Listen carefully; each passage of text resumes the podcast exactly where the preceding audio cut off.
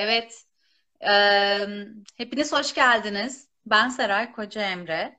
E, bugün Wine Diamonds Şarap Elmasları serisinin ikinci bölümünde birlikteyiz. E, Wine Diamonds'da neyi anlatıyoruz? Türkiye'de şarap sektöründe çalışan, bu sektöre emek vermiş, gönül vermiş olan e, isimlerle konuşuyoruz. E, nasıl e, bu sektöre girdiler, neler yaptılar, neler yapmayı planlıyorlar, hangi markaları yarattılar, e, bundan sonra bu markalarla, bu e, imza attıkları isimlerle birlikte yapmayı planladıkları e, şeyler neler olacak? E, ufak ufak bunları konuşacağız.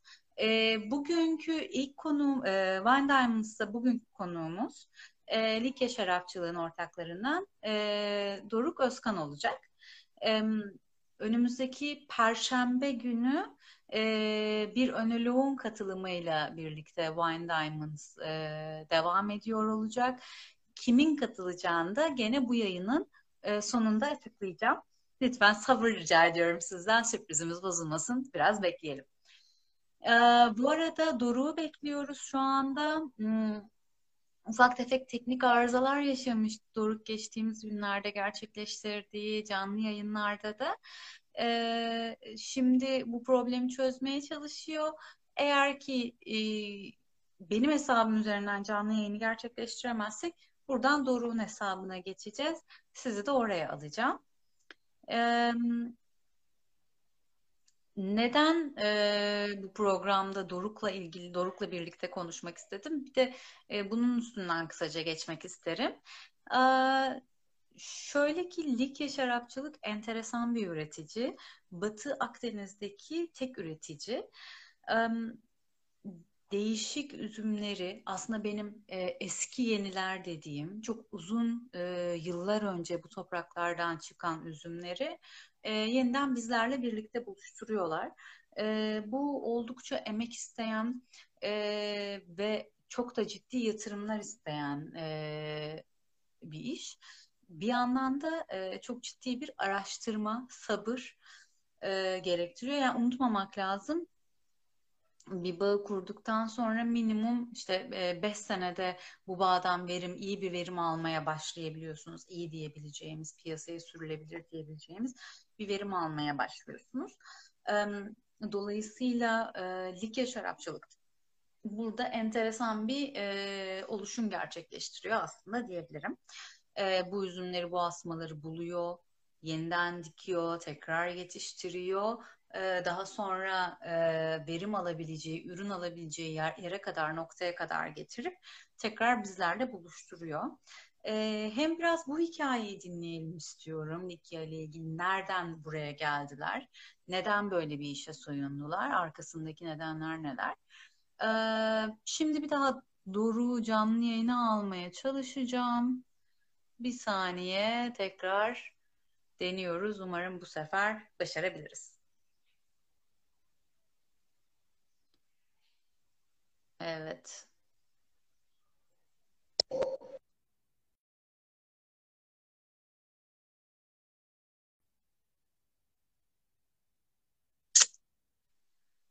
Peki, Doruk bir daha gelene kadar ufak bir anekdottan daha bahsetmek istiyorum. Biraz da Doruk Özkan'dan bahsedeceğiz tabii ki. Ee, Doruk Özkan'dan bahsederken de o nasıl bu sektöre giriş yaptı? E, nasıl şaraba gönlünü kaptırdı?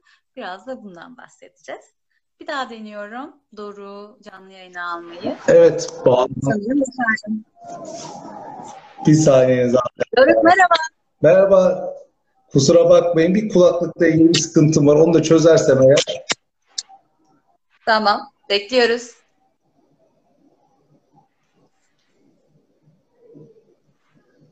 Görüntüyü çözmüşüz en azından süper haber. Evet evet. Onu çözdük bilmiyorum ne kadar net geliyor. Sesim geliyor mu şu anda? Bu arada ses evet. Tamam şahane. Şöyle aldım mı? Ya kusura bakma görüntü nasıl bilmiyorum. Ee, evde doğru düzgün bir şey yok. Ee, bu her şeyi ofiste bırakıp bir şey lazım olmuyor diye çıktım geldim. Ama böyle Tahmin garip garip ediyorum. şeylerle karşılaşıyoruz. Ne kadar net görüntü tam bilmiyorum. Biraz daha ışık verebilirim görüntü net değilse. Ay, sanırım bir tık daha ışık alsak süper olur. Tamamdır bir Ee, tane. bu arada yayına e, Katalunya'dan katılan bir arkadaşımız daha var. Hola Pera demek istiyorum kendisine. E, Pera Palanguma e, kendisi bir Katalan.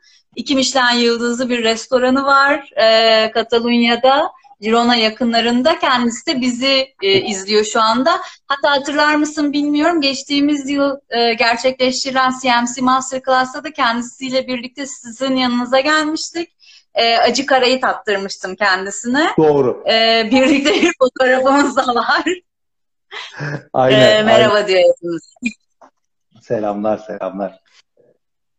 Şu an sanırım her şey daha net. Evet benim şu böyle bir ekranımda geçerse terle birlikte olan son dakika. Çünkü şey, yani o kadar çok böyle iletişimci arkadaşla konuştum ki en son birisi şey dedi. Yani evde başka bir alet varsa onunla dene. O da oluyorsa telefonunu resetle dedi. Şimdi telefona reset atacağım biraz. Allah kolay gelsin. Ee, ben de bu arada enteresan bir şekilde Urla'da kaldım bu karantina günlerinde. Ee, ailemin yanındayım. Ee, tesadüfen bir toplantı için İzmir'e gelmiştim. Aile ziyaretini yaparken e, uçuşlar vesaire her şey bitti ve burada kaldım. Ee, böyle iki tişört, üç gömlek, iki pantolon ve e, sadece cep telefonu ve bilgisayarla birlikte Onda e, yaklaşık bir aydır e, o, buradayım. bir şekilde telafi ederiz ama sen şeyi söyle bize. Ee, Urla'da balık ve kabuklular çıkıyor mu şu anda? Şöyle söyleyeyim, e, Urla merkezde varmış. Tamam. E, varmış diyorum çünkü ben Urla merkeze bile e, inmiyorum. Biz de evde e, e, full izolasyon halindeyiz şu anda. Okey peki. Ama okey. gelmeye başlamışlar. Çünkü ne zaman Urla birisi dese aklıma nefis kabuklular geliyor ve Urla'da yaşayanları sürekli kıskanıyorum. Şahane. Umuyorum en kısa zamanda e, kavuşuruz. E, damağımızı şenlendiririz Urla'nın e, İnşallah. kabuklarıyla da diye. İnşallah. İnşallah. Bu arada kabuklarda şahane gidecek bir Arignon'da Sauvignon Blanc var Aa. elimde. Müthiş. Tekrar elinize sağlık. Evde bulduğum şişeyi değerlendirmiş oldum böylece Aynen. ben de. Sana bu akşam Boğaz Kereli eşlik ediyorum. Afiyet olsun efendim. Ee, şimdi ben e, seni yayına almadan önce ufak bir girizgah yaptım aslında. Evet, evet. Bugün e, ikinci canlı yayınım benim de. Wine Diamonds e, adı altında şaraba gönül veren, şaraba emek e, veren e, isimleri konuk etmeye çalışıyorum e, Hı. bu e, seride. E, ilk konuğum da sensin. Tekrar hoş Teşekkür- geldin demek Ne istiyorum. güzel. Ne mutlu bana. Çok teşekkür ederim. Doruk bir kısaca e, bugün bahsedeceğim şey aslında Doruk Özkan'ın hikayesi ve bunun paralelinde de tabii ki Likya şarapçılığın hikayesi. E, Wine Story'nin altında e, birer şarap elması olarak sizleri konuk ediyorum. Biraz bana öncelikle kendinden bahsedebilir misin? Doruk Özkan kim? Nasıl şarap işine girdi? Daha doğrusu şarap Doruk Özkan'ın kanına nasıl girdi? Birazcık bunlardan bahsedelim. Ee, şöyle ki e, Doruk Özkan e, Antalya Finike ilçesinde e, çiftçi bir ailenin oğlu. E, bildiğiniz Finike portakalını üreten, e, hayatını çiftçilikte kazanan bir aileyiz. E, üniversite ve ortaokul hepsi Antalya'daydı benim tüm hayatım. Yani Antalya'da büyüdüm o anlamda. E, benim şöyle bir şey var aslında çok özeldir belki çok da paylaştığım bir şey değildir. Ee, benim ilaç perspektifi okumak gibi bir hastalığım var. Bu çok küçük yıllardan beri var olan bir şey. Aslında Doruk Özkan sürekli eczacı olmak isteyen bir insandı. Ee, çünkü bu merakından dolayı. Ee, fakat böyle daha e, lise böyle ikideyken filan işte böyle bir ailenin böyle bir şarapçılıkla ilgili ee, işte abim sürekli tabii bize bir şeyler yapıyordu o zamanlar filan. Ee, sonra da şey düşündüm ya dedim eczacı olsam da Finike'de olacağım. Doktor olsam da Finike'de olacağım. Ee, hiç tabii böyle Türkiye'ye böyle iş yapabileceğim hiç aklıma bile gelmiyordu o yıllarda. Dedim ki ben Ziraat Fakültesi Antalya'ya gireyim ve e, eğitimimi orada tamamlayayım dedim. E, tabii benim için çok güzel bir süreç oldu. Yani arkadaşlarım stresli bir yarış temposu içinde üniversite sınavına hazırlanırken ben gayet large bir şekilde hayatımı devam ettirdim. ee, ve kolaylıkla da Akdeniz Üniversitesi Ziraat Fakültesi'ne giriş yaptım. Yani 50 tane öğrenci giriş yaptı. 44.'üydüm. Yani öyle çok zorlu bir süreç değildi yani açıkçası. Ee, arkasından ben e, üniversite 2'deyken abim tabii bu esnada çok araştırıyor. İşte Elmalı'da yapılır mı? İşte başka Batı Toroslar'da başka bir yerde mi yapılır? İşte şaraphane kurulsa Antalya yakın olsa pazarlaması daha mı kolay olur? Bunları tabii abim sürekli araştırıyor. Ben daha o zamanlar öğrenciyim. Ee, ve arkasından işte e, 97 yılında tabii dedemizin vefatıyla birlikte Elmalı'da kalan arazi e, acaba burada bu iş yapılır mı sorusuyla birlikte beni bugüne getirdi. E, ve e, üniversite 2'den itibaren e, tamamen bahçe bitkileri ve bağcılık üzerine e, eğitim almaya başladım. Hatta o kadar çok eğitim almakla hırslıydım ki üniversiteyi bağcılık yüzüne uzatıp 5. sınıfta bağcılık tek derste okulu bitirdim. Yani e, aramızda bağcılıkla birlikte yani.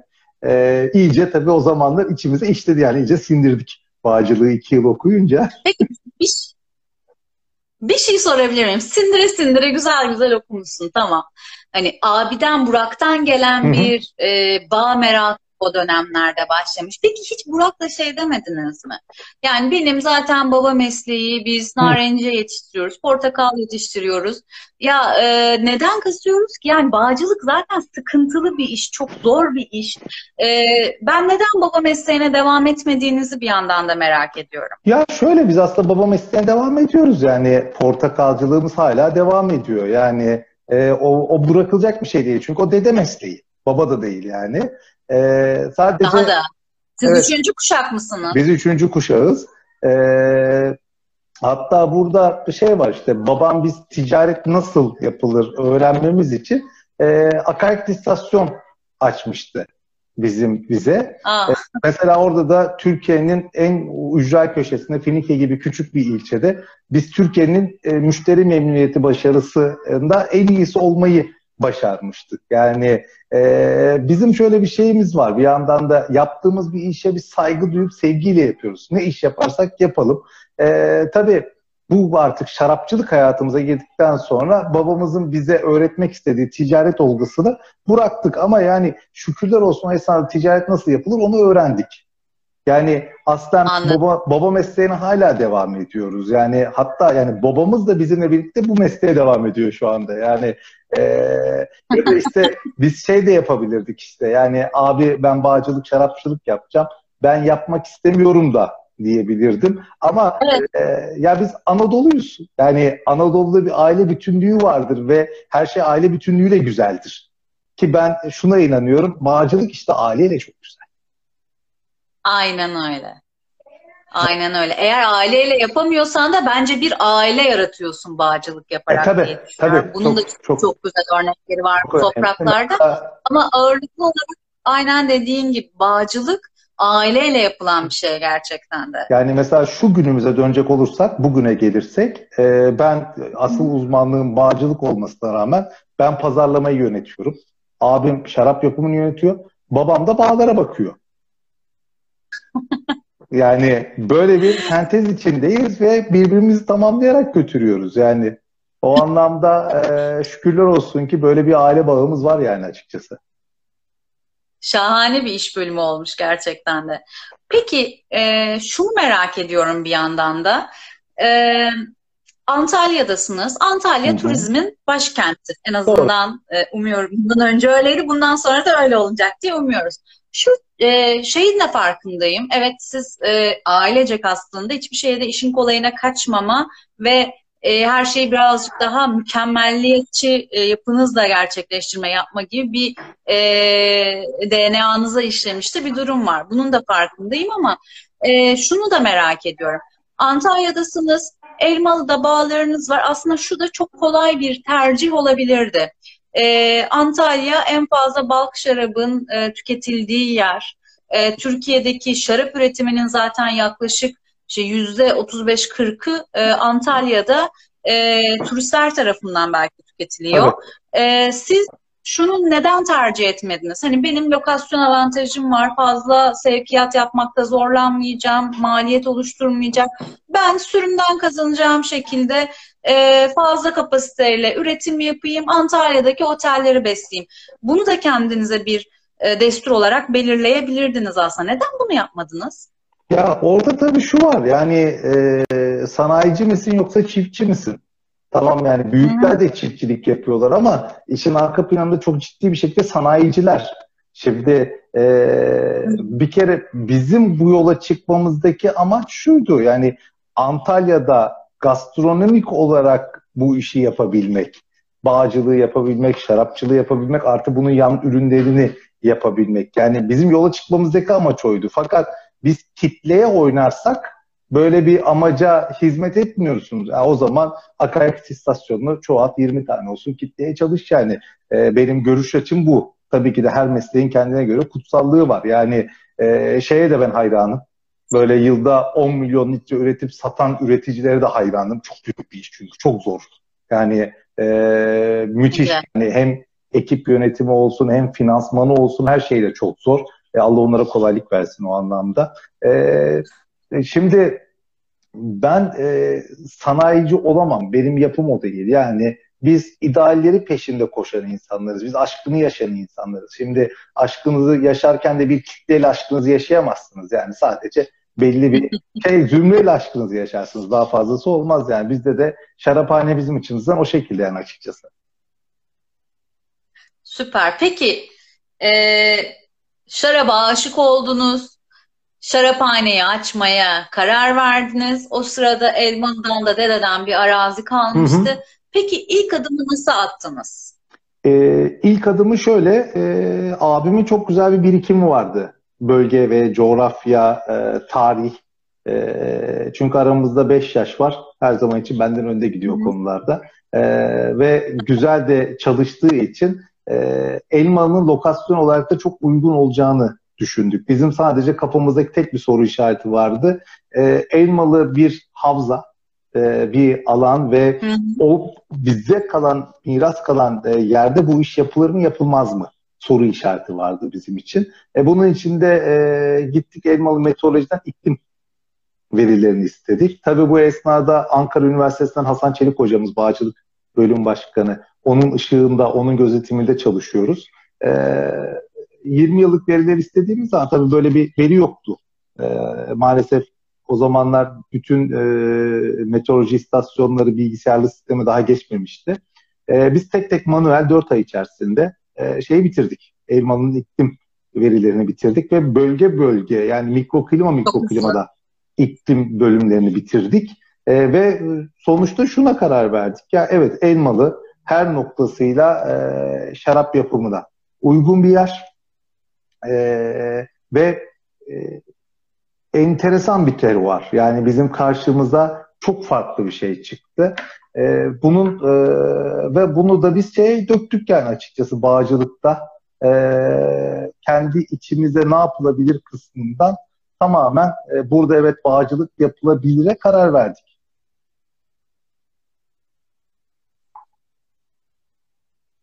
Bir saniye. Ve, ve yolculuk başladı. 97'de bu temel evet. atıldıktan sonra 98'de fidanlar dikildi. E, arkasından da 99'da bağlar dikilerek e, yolculuk başladı. Bir de e, işin benim e, çok beğendiğim çok güzel bir yanı şu. Siz şaraphanenin sırtını bir de e, tarihi köklerine day- dayandırdınız aslında. Aynen. E, şaraphanenin adını Likya koymak, Likya şarapçılık koymak kimin fikriydi? Nasıl oluştu bu fikir? Tabii burada yine fikir abime ait. Yani biz e, yeniden doğuş projesiyiz biz. Yani şu anda Likya'nın başkentlerinin bir tanesiyiz. Elmalı'dayız. E, coğrafi olarak işaretlersek eğer Antalya, Termosus'tan başlayıp e, Fethiye'ye kadar oradan da alt tarafta Kaş Kalkan'a dönen bir medeniyetten bahsediyoruz. Teke Yarımadası'nda kurulmuş Likya medeniyetinden bahsediyoruz. E, ve biz tam olarak bunun ortasında ve zirve noktadayız. Yani bütün Likya şehirlerine e, hakim bir koşuldayız, durumdayız ve Likya şehirlerinin de tamamının ticaret yolu üstündeyiz. Ee, şimdi e, bu konumda coğrafyada olan e, bir üretici olarak da e, doğal olarak bölgemizin ismini verdik. Çünkü Likya medeniyetinde e, bağcılık çok yaygındı, şarapçılık çok yaygındı, e, zeytin, zeytinyağı çok yaygındı. Şimdi biz e, burada bu medeniyete tekrar isim verdik ve alt markalarına da Likya'nın şehirlerini verdik ki her şehir ismiyle yani mesela örnek vereceğim. Herkes evet Arikanda'yı biliyor, Mira'yı, Patara'yı herkes biliyor ama bir Podolya şehrini kimse bilmiyordu. Podolya. E, Podolya şehrini şimdi insanlar bizim sayemizde öğrendiler. Yani Burada bir yandan şöyle bir misyon e, sezinliyorum ben. E, oradaki e, binlerce yıllık geçmişi, binlerce yıllık e, şehir isimlerini de bir yandan e, özümseyip aslında markalarınıza ithaf ediyorsunuz, markalarınıza geçiriyorsunuz. İnsanları bu isimlerle aslında yan yana getirmeye çalışıyorsunuz. Hı hı. Bunun da e, çok değerli olduğunu düşünüyorum ben. Geçmişle geleceği bağlıyorsunuz aslında bir yandan da. E, çünkü bu markaların altında da şöyle üzümler de işliyorsunuz. Bu toprakların e, kaybolmaya yüz tutmuş üzümlerini siz yeniden keşfedip tekrar bizlerle buluşturuyorsunuz. E, bu e, fikri ben biraz merak ediyorum. Çünkü biz e, ben yıllarca pazarlama yaptım. 10 senelik bir pazarlama geçmişim var. Hem şarap firmalarında hem gıda tarafında hızlı tüketimde. E, biz pazarlamada aslında bu lafa point of difference deriz. Sizi başkalarından olan temel özellikler. E, Likya'da kendisine e, kendini farklılaştıran özellik olarak aslında bunu belirlemiş gibi görüyorum ben. E, bu fikir nasıl gelişti? E, bunu merak ediyorum bir de. Ya tabii burada şimdi ilk bağları dikerken e, 98'de ilk siparişleri verirken bizim var olan çeşitlerimizde işte beyazda Chardonnay Sauvignon Blanc, kırmızıya geldiğimizde de işte e, Cabernet Sauvignon, Merlot ve Kalecik karası. Yani evet. bu beşliyle bütün her şey başladı. E, fakat e, şey çok enteresan, bağcılık çok enteresan bir olgu. Yani ben bunu anlatma, anlatırken bazen çok zorlanıyorum, bazen de fazla heyecanlanıyorum.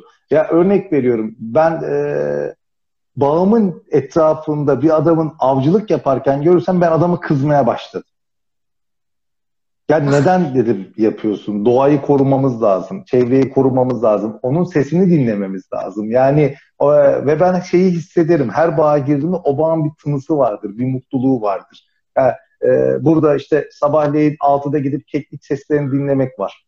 İşte bağda üstü güneşin batışını izlemek var. Bunlar insana çok güzellikler veren duygular. Bu tutkuyla birlikte eee biz Elmalı coğrafyasını zaten çok iyi gezen insanlardık. Bölgeyi yani bu bağ kırmadan önce bütün coğrafyanın haritasını çıkarttık. Ve hep yaşlıların böyle söylediği bir üzüm vardı. Acı kara, acı kara, acı kara, acı kara. Çok farklı bir, e, herkes farklı bahsediyor acı karada. E, 2002 yılında acı karı üzümünü keşfettik. E, ondan çok küçük bir deneme şarap yaptığımızda e, bir iki profesyonel tattırdığımızda insanlar şaşırdılar. Arkasından şöyle bir şey oldu. E, biz 2004 yılında şu anki şaraphanenin olduğu bölgedeki Kızıldel bağlarını dikmeye başladık. E, o zaman gelen yabancılarda ben şunu anladım. Ben Cabernet Sauvignon çıkartıyorum. Örnek veriyorum tamamen 1 lira diyorum. Adam diyor ki çok pahalı. Hı. Ya neden pahalı? Ya Cabernet Sauvignon dünyanın her yerinde var. Acı karayı çıkartıyorum. Her yerinde. 10 lira diyorum. Tadına bakıyor. Aa diyor bu alınabilir diyor. Yani e, şu var yani e, sizin kendinize has, kendinize özgü bir ürün olursa ve yerel bir ürün olursa bunu satmanız çok daha katma değerli. Ha, bu yolculuk kolay bir yolculuk değil ama işte yani çok uzun bir süreçten sonra o değeri ellerinizin altına alabiliyorsunuz. Yani e, bana hep şeyi sorarlar ya işte Likke medeniyetindesin her yerinde hazine avcısı var sen de mi bir hazine buldun falan diye sorarlar. ben, ben Benim de tek bir cevabım vardır. Hayatımda hiç hazine bulmadım ama hazine yaratmayı biliyorum. süper, süper bir cevap. Gerçekten de kolay bir karar olmasa gerek. Çünkü hali hazırda diktiğiniz işte 98'lerde 99'larda evet. diktiğiniz Cabernet Sauvignon'ları e, işte Chardonnay'leri 2002 yılında aslında söküp yerine bu yeni keşfettiğiniz eski yeni Yok, üzüm acı karayı diktiniz. Onlar duruyor. Onlar devam ediyoruz. Onları sökmedik. Bağı genişlettiniz o zaman. Bağlarımızı genişlettik. Yani biz bu mesleğe başladığımızda 100 dönüm bir bağlanıyla uğraşıyorduk. Şu anda e, 420 dönüm yetişmiş bağlanımız, 40 dönümde arge bağlanımız var. Yani biz aslında bu sürece girdiğimiz günden beri e, biz tamamen bağcılığa yatırım yapıyoruz. Çünkü şöyle bir şey var. E, elinde sonunda bir ham madde işliyoruz. Ve ham Kesinlikle. madde ne kadar huyunu, suyunu bildiğiniz, ne kadar şekillendirdiğiniz bir ham madde olursa e, son üretilen üründe o kadar kaliteli ve lezzetli bir ürün oluyor. Bütün şey orada. Doruk biraz da kesinlikle katılıyorum söylediklerine. Ee, biraz da bu Arge bağından bahsetmek istiyorum. Ee, ismiyle de e, çok özel bir bağ bence.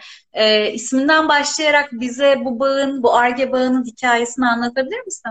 Tabii Viyana Vanda Arge bağımızın ismi. Ee, biz ilk yıldan beri şişelerimizin arkasına hikayemizi yazdık. İşte 4000 yıl öncenin e, şarap kenti yeniden doğuyor. İşte orada Viyana Vanda Antik Kenti'nden bahsettik. E, bu şehrin ismi şarap şehri. Şarabı bol anlamında geliyor. Hatta yani Viyana'da e, wine kelimesinin isim köküne kadar iniyor yani açıkçası. E, bize burada Viyana Vanda'nın e, Türkiye'deki tam noktasını arkeologlar daha yüzde yüz bir şey demediler ama biz bizim bölge olduğumuza çok inanıyoruz. O anlamda e, artık bulduğumuz bulgular bunu gösteriyor. E, bize çok yakın Fethiye sırtlarına Oyniye Anda diye bir antik kent var. O da Oynelici'den geliyor. Hı. Yani şarap biliminden geliyor o kentte. Şarap. Şimdi Oyne Andalıların e, bizim bulunduğumuz topraklarda bağcılık yaptığını tespit ettik biz. Yani Hı hı. ben bugünkü benim e, tapularımı size göstersem işte at bağlar, manastır bağları, papazın bağı bu tip kelimeler bizim tapulara geçmiş bir isimler buradaki bağcılık isimleri. Ve e, Viyana Vanda ismini de o yüzden koyduk o Arge bağına. Çünkü orada geçmiş yaşıyor. Yani ve e, şu anda aşılamalarını yapıyoruz yeni çeşitleri. E, şu anda bugün dün itibariyle 18. çeşitimizi aşıladık ve bunların hepsi bizim coğrafyamızda bulduğumuz kaybolmuş olan üzümler. Yani inanır mısın bir tanesi tek bir ağaçtı, bir tanesi üç ağaçtı, işte bir tanesi bir yerdeydi, öbürü başka bir yerdeydi. E, yaz boyu bunları gözlemleyerek e, işaretledik ve e, hepsine şey yaptık. E, bağlarımıza bu yıl gelip aşıladık ve e, sanmıyorum yani dünyada bu kadar e, yok olmuş cins bulan bir şaraphane var mıdır? İşte e, hazine arıyorsanız dünyanın en güzel hazinesi orada. Hatta bir de bir şey daha söyleyeceğim özür diliyorum. E, dünyanın en pahalı hazinesi elmalı sikkeleri olarak geçiyor. Elmalı'da bulunan paralar olarak geçiyor. İşte bir de şimdi biz bunun yanına e, elmalı üzümlerini ekliyoruz yani büyük bir heyecanla. Şahane. Ben şöyle bir hikaye hatırlıyorum. Sen ya da Burak anlatmıştınız. Ee, Adana'da bir e, asmayı yanlış hatırlamıyorsam bir cami Evet. avlusundan çıkartıp bulup getirmişsiniz diye hatırlıyorum. Aynen. Doğru mu? Aynen. Doğru doğru. Ee, Yani- peki acı kara var, fersun var, e, likya beyazı adıyla şu anda e, yakında raflarımıza, e, sofralarımıza gelecek bir üzüm var. Biraz bunların bulunuş hikayelerinden bahseder misin bize? Ya burada şey var tabii ki de yani var olduğunuz bir coğrafyada yaşayan insanlar var. Yani ben şu anda onlara ihtiyar meclisi diyorum. Yani biz onlarla çok konuşuyoruz. Yani onlardan biz çok şey öğreniyoruz. Çok e, bazen anlatmaları zor oluyor ama zaman içerisinde çok gönül rahatlığıyla anlatıyorlar. E, çobanlardan çok destek alıyoruz dağlarda gezenlerden. E, bir üzüm var mı? Bir şey gördünüz mü? Çünkü e, o kadar enteresan bir şey ki mesela bu yıl bizim şaraphaneye çok yakın noktada bir asma bulduk. Ki ben o bölgelerde Aa. kendimi çok iyi bilen bir insandım. Abim keşfetti bir çobanla beraber. Ee, o kadar yakın bir yer ki ben de şaşırdım. Yani biz bunu nasıl görmedik? Yani nasıl arşınladık buraları, nasıl görmedik diye ve yani içinde böyle antik mezarlarıyla falan filan olan da bir yer. Yani tarihi olgusu da olan bir yer. E şimdi bunları Ya burada tabii bir- yani burada Ee, burada e, bir alaylı okullu işbirliği var e, Tabii, diyebiliriz yaş- sanırım. yaşanmışlık var burada. O şekilde söyleyeyim ben sana. Çünkü ben 20 yıldır oradayım. Şahane. Ve ben 20 yıldır inanın e, boş buldukça çıkıp dağlara yürüyorum. Dolaşıyorum. Bir şeyler var mı yok mu? E, değişik bir ot var mı yok mu? Onlara da bakıyorum. Yani bir yandan da e, doğa bize neler verecek onları araştırıyorum. E, benim yıllardır görmediğim bir şeyi işte bu yıl abim bir şekilde bir çobanla sohbet ederken oradan keşfediyor, gidiyor, alıp geliyor ve bugün aşılamasını yaptık mesela o çeşidi. Ne adı var ne sanı var. Hatta bazı çeşitleri, yaprakları vitis vinifera değil. Yani işin boyutu da Aa. değişme ihtimali var. Yani yeni bir vitis cinsleriyle de çalışıyoruz şu anda. Çok enteresan ya. Merakla bekliyoruz gerçekten. Vallahi Çünkü bunlar kolay işler değil kesinlikle. Tabii, tabii, tabii. Yani ben hep orada onu söylüyorum. Yani e, bizim yaptığımız mesleğin şöyle bir zorluğu var. Yılda bir kere yapıyorsunuz. Eğer çok şanslıysanız, bu işe çocukken girdiyseniz 70 kere 80 kere yapıyorsunuz. Yani bizler gibi belli bir yaştan sonra girdiyseniz yapacağınız en fazla 40 keredir. Daha fazlasını yapma şansınız yok. E, ve O kadarlık tecrübe. e, tabii bu 40 kere yani bir ömürde yapabileceğiniz bir şeyin 20 yılını bir çeşidi geliştirmeye harcıyorsunuz. Yani bu çok çok çok zor bir iş yani açıkçası. Yani onu orada hissetmek, o bulduğunuzun bir potansiyel vereceğini düşünebilmek, işte şansımıza yaver giderse bir salkım üzümünü yediğimiz zamanki yaşadıklarımız ya da işte şimdi Likya beyazından bahsettiğimiz e, Likya beyazı dediğimiz üründen e, kaç şişe çıktı? 12 şişelik şarap yaptık yani ne olur 10 litre. Ve orada İnanılmaz. potansiyelini görüyoruz, o asitliğini görüyoruz, o diriliğini görüyoruz. İşte bu heyecan bizi coşturuyor yani açıkçası yani. Valla Sommelier Selection'da İsa Bal'la birlikte bizim, bize de tattırmışsınız. Teşekkür Aynen, ediyoruz aynen, bunun için. Aynen. Ee, gerçekten çok kıymetli işler bunlar. Ya e, şeye biraz bu e, sohbete başlamadan önce ufak ufak hazırlanmaya çalıştım ben de bir arşivcilik yaptım. Ee, şey var 2009 yılında Hürriyet'in Kelebek Eki'nde e, şöyle bir söyleşiniz var Acıkara için. Ee, Acıkara'nın ilk defa haberini vermişsiniz. Acıkara şu an yoğun bakımda. Pek yakında çıkacak Evet. şarap severlerle Aynen. buluşacak diye. Aynen, aynen. Nereden nereye demek istiyorum Tabii, şu anda. tabii. Ki düşünün yani Acıkara ile biz 2002 yılında yollarımız kesişti. 2003 yılında bağda e, çoğaltmaya başladık. 2009 yılında artık bu hastanın iyileşeceği, artık bu çocuğun büyüyeceğine inanıp e, böyle bir manşet attık. Yani 2012 yılında da ilk şarkı. İnanılmaz gerçekten. Evet. Ya sabır e, sabır işi demek istiyorum. Şey de çok doğru söyledin. Hani şanslıysan çocukken girmişsen 80 vintage 80 defa bağ bozabiliyorsun, şarap yapabiliyorsun. Bizim gibiysen 40 defa hadi şanslıysan 50 defa. E, şey geliyor bunda hep benim aklıma. E, Philip de Rothschild'in bir sözü var. E, şarapçılık kolay iş sadece ilk 100 senesi birazcık zor diye.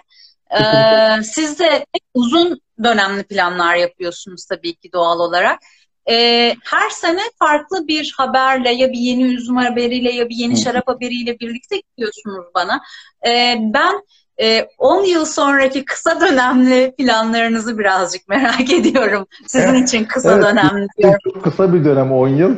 E, gel şöyle Ne bir şey 10 var. yıl sonra ya? Yani ne olacak 10 yıl sonra lig ya? Ee, acı kara bir kere e, artık e, dünya tarafından kabul edilen bir üzüm olarak yolculuğuna başladı. Artık o yelkeni açtı. Onun bizim tutma şansımız yok yani. O e, işte bu yıl bilmiyorum bu süreçler düzelirse eğer e, daha hızlı bir süre, daha hızlı bir yolculuk başlayacak. E, ama işte bu yıl Amerika'ya gidiyordu, Çin'e gidiyordu. Yani e, Acı Kara'nın bu yılki bütün bağlantıları yapılmıştı. O anlamda artık o bir dünya e, starı olma yolundaydı ki e, bizim şöyle bir öngörümüz var. Orta Asya'nın en iyi üzümü Acı Kara. Yani e, çok farklı, çok farklı bir üzüm. İddialı. Çok iddialı bir üzüm. Yani kendisi de iddialı. Biz de iddialıyız konu konusunda. E, e, arkasından yeni gelen çocuklardan işte Merzifon Karası'nın bir zerafetini ben daha hiçbir şarapta bulamadım. E, şimdi onun arkasından Fersun geldi. O gül kokuları, o çiçek silik. Yani evet. çok çok farklı e, onu yaşamak. E şimdi bu çeşitler artık bize şeyi gösteriyor. Ya yani yerelin çok güzel olduğunu gösteriyor. Yani yerel ve doğal. Evet. Yerel ve doğal. Yani e, felsefe olarak da her zaman için bunu savunuyoruz. E şimdi düşünebiliyor musunuz? 18 tane daha yeni üzüm diktim Arge bağına. 22 tane, 21 tane yerli üzümle uğraşan bir e, firmayım şu anda. Şaraphaneyim. E, bu 18'in 6 tanesi çok iyi sonuç verdi. Yani ve Tabii. bu 10 yıl sonra bunlar büyük, büyük bir olay olur. Tabii 10 yıl sonra bunlar çıkacaklar piyasaya. E bir yandan işte heyecanlanıyoruz. Yeni bir vitis cinsi bulduk diye. E, o vitis cinsinden yeni bir şarap çıkarsa farklı bir şarap olarak ortaya çıkacak. E şimdi bunların hepsi 10 yıl sonra olacak. Yani e, 10 yıl sonra belki çok başka bir platformda olacağız. Ha belki 10 yıl sonra hiçbir şey olmayacak. Olduğumuz yerde sayacağız yani. Bunu da kimse bilmiyor şu anda. E, ama ben e, gerçekten kişisel olarak şeye çok inanıyorum. Her işte bu kadar mükemmelliyetçi ve toprağa, toprağın hikayesine bu kadar sahip çıkan bir şaraphanenin gerçekten 10 yıl sonra da çok enteresan yerlerde olacağına inanıyorum doğru adımlarla birlikte. E, çünkü bir, bir, bir yol ayrımı daha vardı aslında Burak bence Likya şarapçılığın e, patikası üzerinde. E, o da şuydu siz gidip e, Viyana Vanda'yı kurmak yerine 18 tane yeni e, çeşidi yetiştirmek yerine hı hı. E, 2019 yılında yok satan e, Arikanda Sauvignon Blanc için Sauvignon hı. Blanc bağlarınızı genişletebilirdiniz ya da Tabii. acı kara bağlarınızı genişletebilirdiniz. Malbek'i e, genişletebilirdiniz. Ama siz bunun yerine e, yepyeni üzümlere yatırım yapmayı tercih ettiniz. E, bu da hiç kolay bir karar olmasa gerek. Bunu nasıl masaya yatırıp nasıl değerlendirdiniz? Ya burada tabii şöyle bir şey var yani e, aslında enteresan bir trik var. Orada e, kapitalizmin pe- peşinde koşabilirdik. Ben dediğiniz gibi e, yeni bağları savunuyorum bunun işte acı karı diğer çeşitlerle uğraşmadan e, elimizin altında zaten çok kolaylıkla satılan ürünler vardı. Fakat kapitalizm bir, bir müddet sonra insanı kör yapıyor. Kapitalizm bir müddet sonra heyecanınızı kaybediyorsunuz. Ee, ya tamam hepimiz bir şekilde para kazanıyoruz. Para kazanılır bir şekilde olur ama e, ben şimdi mesela çok insandan duyuyorum. Çok sanayi dostlarım var. E, hep şey söylüyorlar bana ya e, sen çok heyecanlısın bizim çok hoşumuza gidiyor. E, abi diyorum yani heyecanlıyım ama yani bakma sen senin yaptığın için yüzde birini yapmıyorsun. Yani öyle bir şey onlar da bana hep şeyi söylüyorlar. Ya Doruk işte biz paranın kölesi olduk, yaşıyoruz. Yani bir düzeni değiştiremiyoruz, bir şey yapamıyoruz. Ama sizde öyle değil. Siz sürekli bir şey buluyorsunuz ve bizim bu çok hoşumuza gidiyor diyorlar. E şimdi e, burada olgu bu. Yoksa dediğiniz gibi yani 400 dönüm bağdan ben 200 bin şişe Blanc üretsem dünyanın yani çok rahatlıkla yaşayan, e, hiçbir şey derdi tasası olmayan bir insan olarak hayatıma devam edebilirim. Ama biz onu yapmayıp Kesinlikle. yeni bağ yaparak yeni çeşit dikerek, yeniden borçlanarak, e, yeni arazi satın alarak e, bu, bu değişik çeşitliklere doğru gidiyoruz. E, tamam belki bugünlerde çok zorlanıyoruz ama dediğin gibi işte kısa vadede 10 yıl sonra belki daha rahat edeceğiz. Yani e, burada birazcık şey olmak lazım ya, e, kapitalizmin çok fazla kölesi olmamak lazım ki şu anda bu korona bize en çok bunu gösterdi belki de. Yani bankada Aynen. milyonları olan adamın da parası hiç oldu bankaya milyonlar borcu olan adamın borcu da hiç oldu. Yani hepimiz bir anda nötrlendik. Ee, o yüzden kapitalizmin çok kölesi olmadan bir şeyler yapmak lazım.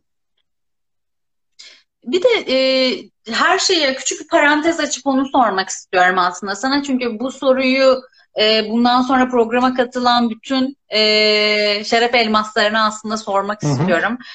Enteresan bir yıl geçiriyoruz e, tüm dünya çok çok enteresan bir yıl geçiriyor. Sadece bu bize özgü bir şey değil.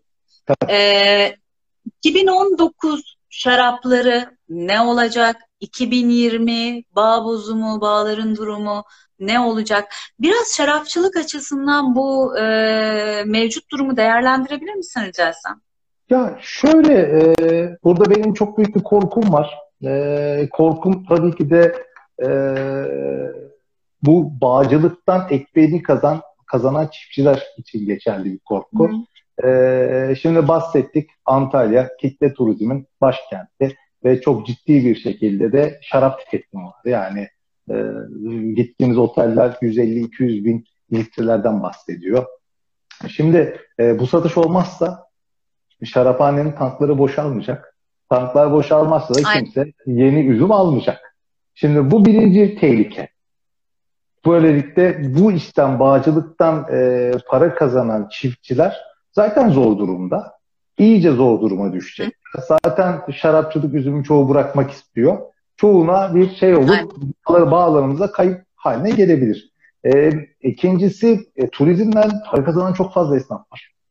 Bir tek bağcılık olarak bakmamak lazım buna. Şu anda onların hepsi bir borç sarmalının içine girecekler. E, yani umut ediyoruz çok yakın zamanda açılır. Bazı dinamikler toparlar ve e, güzel bir sezon olur hepimiz açısından. Ama e, ben şu anda dünyanın her yeriyle konuşuyorum. Tanıdık, bağcılık yapan dostlarla birlikte.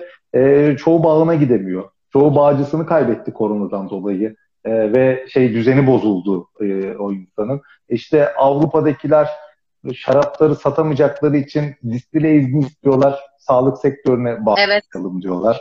Yani bu kadar e, içinde aslında dinamik yaratmaya çalışıyor herkes.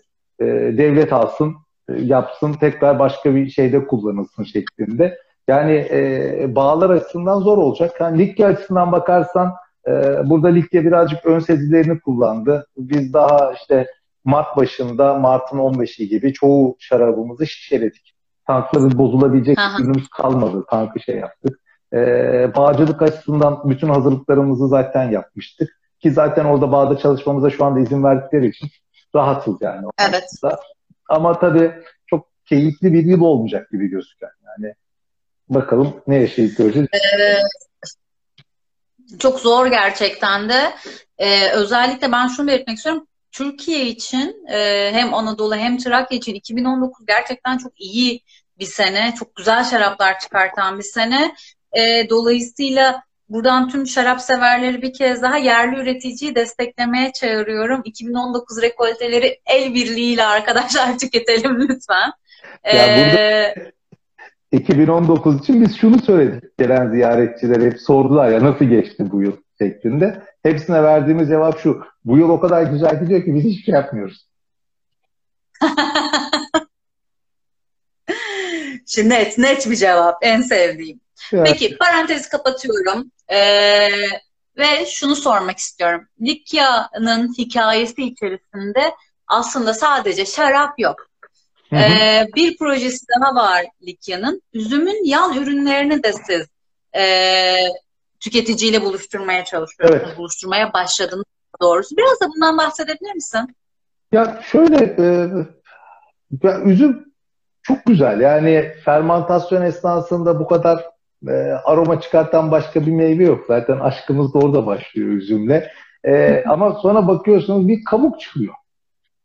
Yani çıkan kabuğu o kadar çok kullanım alanı varmış ki. Ben de şaşırdım. Yani e, kırmızı üzümlerin kabuklarından çocuklar için kalem yapıyorlarmış biliyor musun? Boyama kalemi. İnanılmaz. Organik bilmiyordum. bilmiyordum. Yani bunu ben de öğrendiğimde şaşırdım tabii. E, büyük yatırımlar yani bizlerin yapacağı yatırımlar değil ama bir örnektir önünüzde.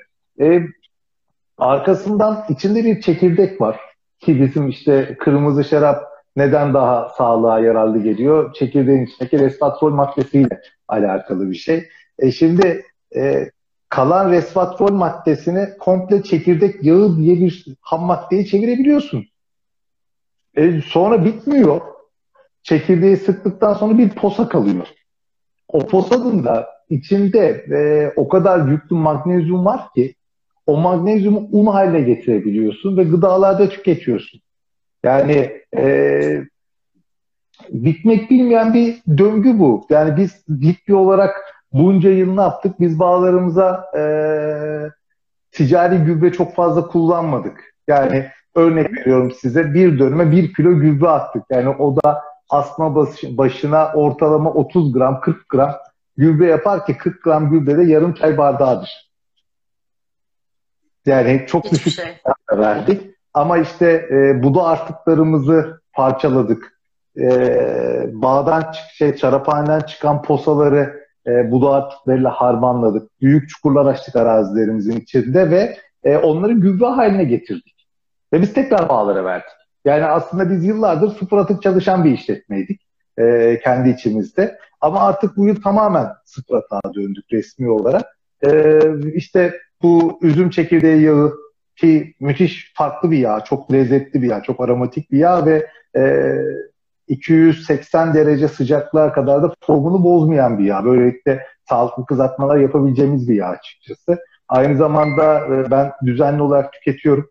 E, işte kolesterol, molesterol falan bayağı bir aşağılara indirdi yani. o anlamda sağ, sağlık açısından müthiş bir olgu. E, işte bundan e, değişik materyaller yapıyoruz.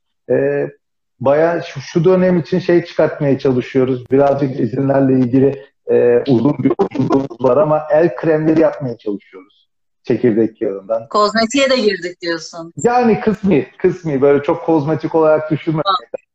Ama e, dezenfektan kullanan elleri e, temizleyen, tekrar eski kanına getiren bir kremimiz var yani şu anda elimizin altında. Bunu şu anda yasal prosedürleriyle uğraşıyoruz. E, bir yandan bağımızın etrafında küçük bir lavanta bahçemiz var. E, o lavanta bahçesi Evet, evet çok keyifli. Lavanta yağıyla e, böyle kendimiz kullanabileceğimiz işte sabunlar, e, işte ondan yine kokulu krem özleri, e, hafif kolonyalar. Yani bu tip şeylerle de uğraşıyoruz. Yani biz e, etrafta yaşarken orada ne yapabilirsek, o çıkan ham maddeden ne yapabilirsek, bunları nasıl işleyebilirsek onlarla uğraşıyoruz yani açıkçası. Ya aslında tam bir topraktan alıyorum, Toprağa Toprak. hiçbir şey atmıyorum. Her şeyi dönüştürüyorum. Ee, evet. Tam bir 360 derece aslında tarım evet. hikayesi. Ee, ve çok kıymetli, çok değerli. Ülkenin de tekrar dönmeye aslında hani çalıştığı ah şu günler bitse de hani Tabii. biz de böyle yaşayabilsek. Ben çok fazla insanla çünkü konuşuyorum, e, tartışıyorum bu durumu. Siz bunu zaten şu anda e, kendi bağlarınızda oluşturmuş durumdasınız. Bu da oldukça etkileyici aslında. E, Likya'nın hikayesine bir es verip bir Doruk Özkan hikayesi birlikte devam etmek istiyorum. Şimdi geçtiğimiz Mayıs ayında Şarap Uzmanları Derneği ile birlikte bizi ağırlamıştınız. Evet, e, evet. E, bağlarınızda. E, çok keyifli bir tadım gerçekleştirmiştik. Ondan sonra da e, bize e, gastronomi kimliğinizi birazcık da göstermiştiniz. Ben şeyi gösterdiğini çok net hatırlıyorum. E, buzdolabı açıldı. Buzdolabının içerisinden farklı boyutlarda böyle sarılmış kokoreçler çıktı. Evet. Orada da deneyimledik söz. E, en iyi kokoreç hangi sarım? Ben şimdi buna sardım, bunu deniyorum demiş. doğru, doğru. Ee, bu gastronomi tarafına merak nereden geliyor? Ee, sen de çok iyi e, şefliğe doğru böyle ilerlemeye başlayan bir hani, e, sanki. yani, bu gastronomi merakı nereden geliyor? Ee, ilkokul birdeyken biliyorsun o zamanlar çok meşhurdu. Jöleler vardı, bitkisel jöleler. Evde sıcak suyla harmanlayıp dolapta soğutup yerdik filan. Ee, ben evde sürekli onları yapardım. İşte ve abi arkadaşları geldiğinde onu yerler ve anlatırlar. Çok güzel falan filan diye. Aslında yani e, çocukluğumdan itibaren mutfağı seven bir insanım. Daha sonra e, özellikle üniversite hayatımda evde yalnız kaldığım dönemlerde e, mutfak doğal olarak geçti. Çünkü aç kalmamak için yemek yapmaya başladım. İşte bir arkadaşım vardı. O çok güzel kek yapardı kulakları çınlasın. İşte başka bir arkadaşım gelirdi başka bir yemek yapardı. Ve e, o yıllarda şey iyice e, gastronomi merakı tabii ki iyice doldu. Fakat asıl şeyden sonra başladı tabii. Şarap e, kimliğimiz olduktan sonra e, çok güzel yemekler yedik. Hala da yiyoruz. Yani e, o, o yönü işin çok büyük bir aşk yani. E, ve çok farklı mutfaklara girip çıkıyorum. Yani çok farklı restoranlarda çok farklı şeflerle konuşuyorum. Ve onlardan duyduklarımı, onlarda tattığım yemekleri kendi yorumumla bir şekilde yapmaya çalışıyorum. Fakat burada kokoreçe takıldım ben de. Yani neden biliyor musun? Çok seviyorum kokoreçi. Ama böyle bir şarap serviste kokoreç tüketebileceği Türkiye'de çok sayılı mekan var. Parmakla sayıyorum. İşte Antalya'da bir işletme var, İstanbul'da bir işletme var. Yani şu anda yeni yeni birazcık artmaya başladı sakatat, e, iyi sakatatçılarımız. Ama mesela orada da kokoreç yediğim zaman işte çoğunun e, ağzını kurutuyor. Ben çok iyi bir gastrit hastasıyım bu anlamda. Bir de benim böyle evet. bir özelliğim var. E, midem tutuyor falan böyle derken ya bu işin sırrı nedir? diye e, Fethiye'de e, selamlar olsun Hakan abi belki izliyordur. Çarık diye bir işletme var Fethiye'de. Çok eski e, bu işi yapıyorlar kasaplar. Onlara sordum. Ya dediler ki bana kokoreçin ilmi çok başka. İşte e, özür diliyorum kullanılan hayvanın bağırsağı şu olmalı, bu olmalı, işte içine koyulan yağ şuradan olmalı, buradan olmalı filan. Daha sonra e, yaklaşık 4 yıl kadar oldu. E, Giovanni şefimiz var İstanbul'da şu anda. Evet. Giovanni şefle birlikte bir e, şey yemeği yaptık. Çendersör yemeği verdik biz bana. E, ve şefim o zaman bana dedi ki Doruk dedi işte sakatat mutfağı yapacağız. E, ve bunun hikayesini anlatacağız. İşte İtalya'da çok kutsaldır. E, Cinque Terre olarak Aynen. söylüyorlar mutfağa. E, ve Tamam şefim dedim ne istiyorsun? Kokoreç dedi. Allah dedim tamam. İşin şimdi uz, işini çözüyoruz. Tabii şef bana söyledi domuz bağırsağından dedi. Dedim böyle bir şey yok. Yani onu ben burada yaptıramam. yani bunu unut. Ama dedim çok iyi bir kuzudan yapacak bir işletme biliyorum dedim. E, şeften tarif aldık. Biz e, doğru e, kokoreç ibadethanesinin yanına gittik. Hasan abinin yanında.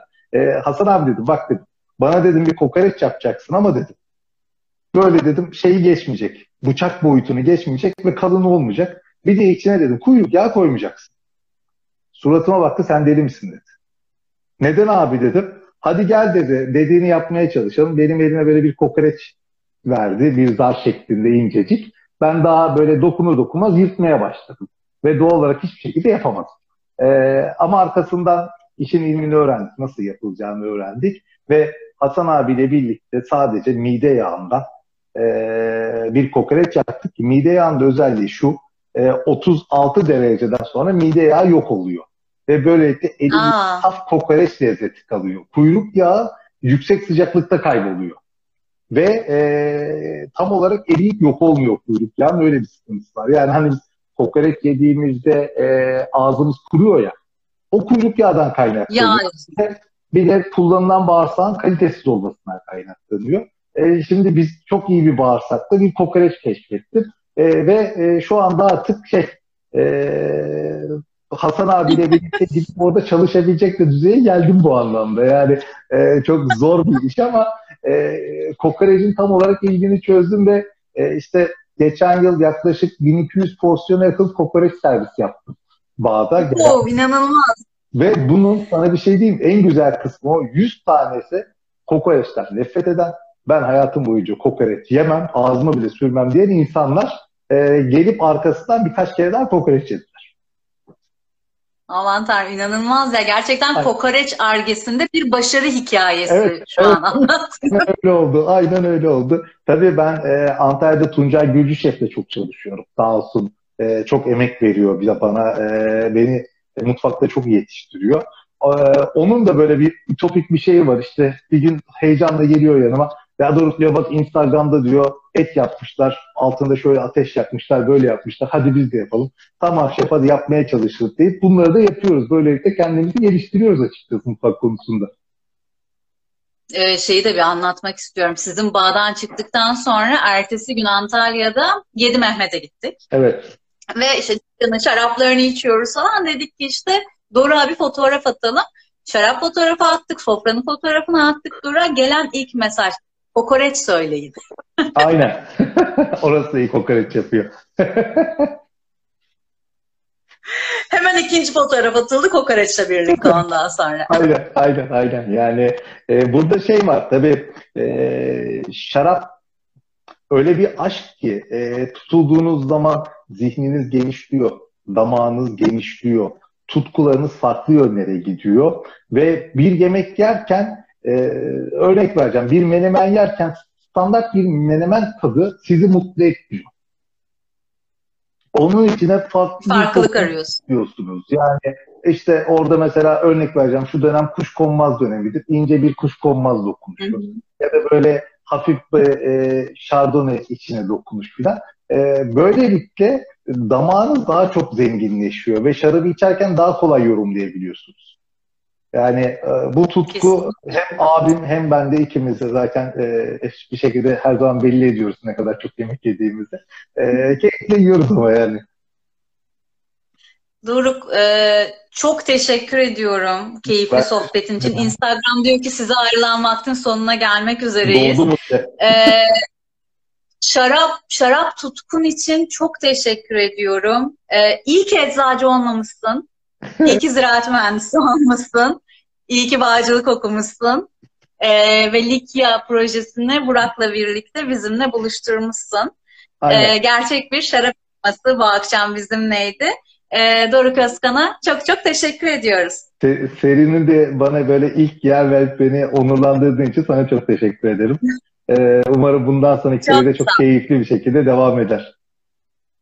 Çok teşekkürler. Çok sağ ol. Bundan sonraki ilk bundan sonraki ilk e, proje e, Şarap Elmasları'nın ikinci konu bir önolog olacak.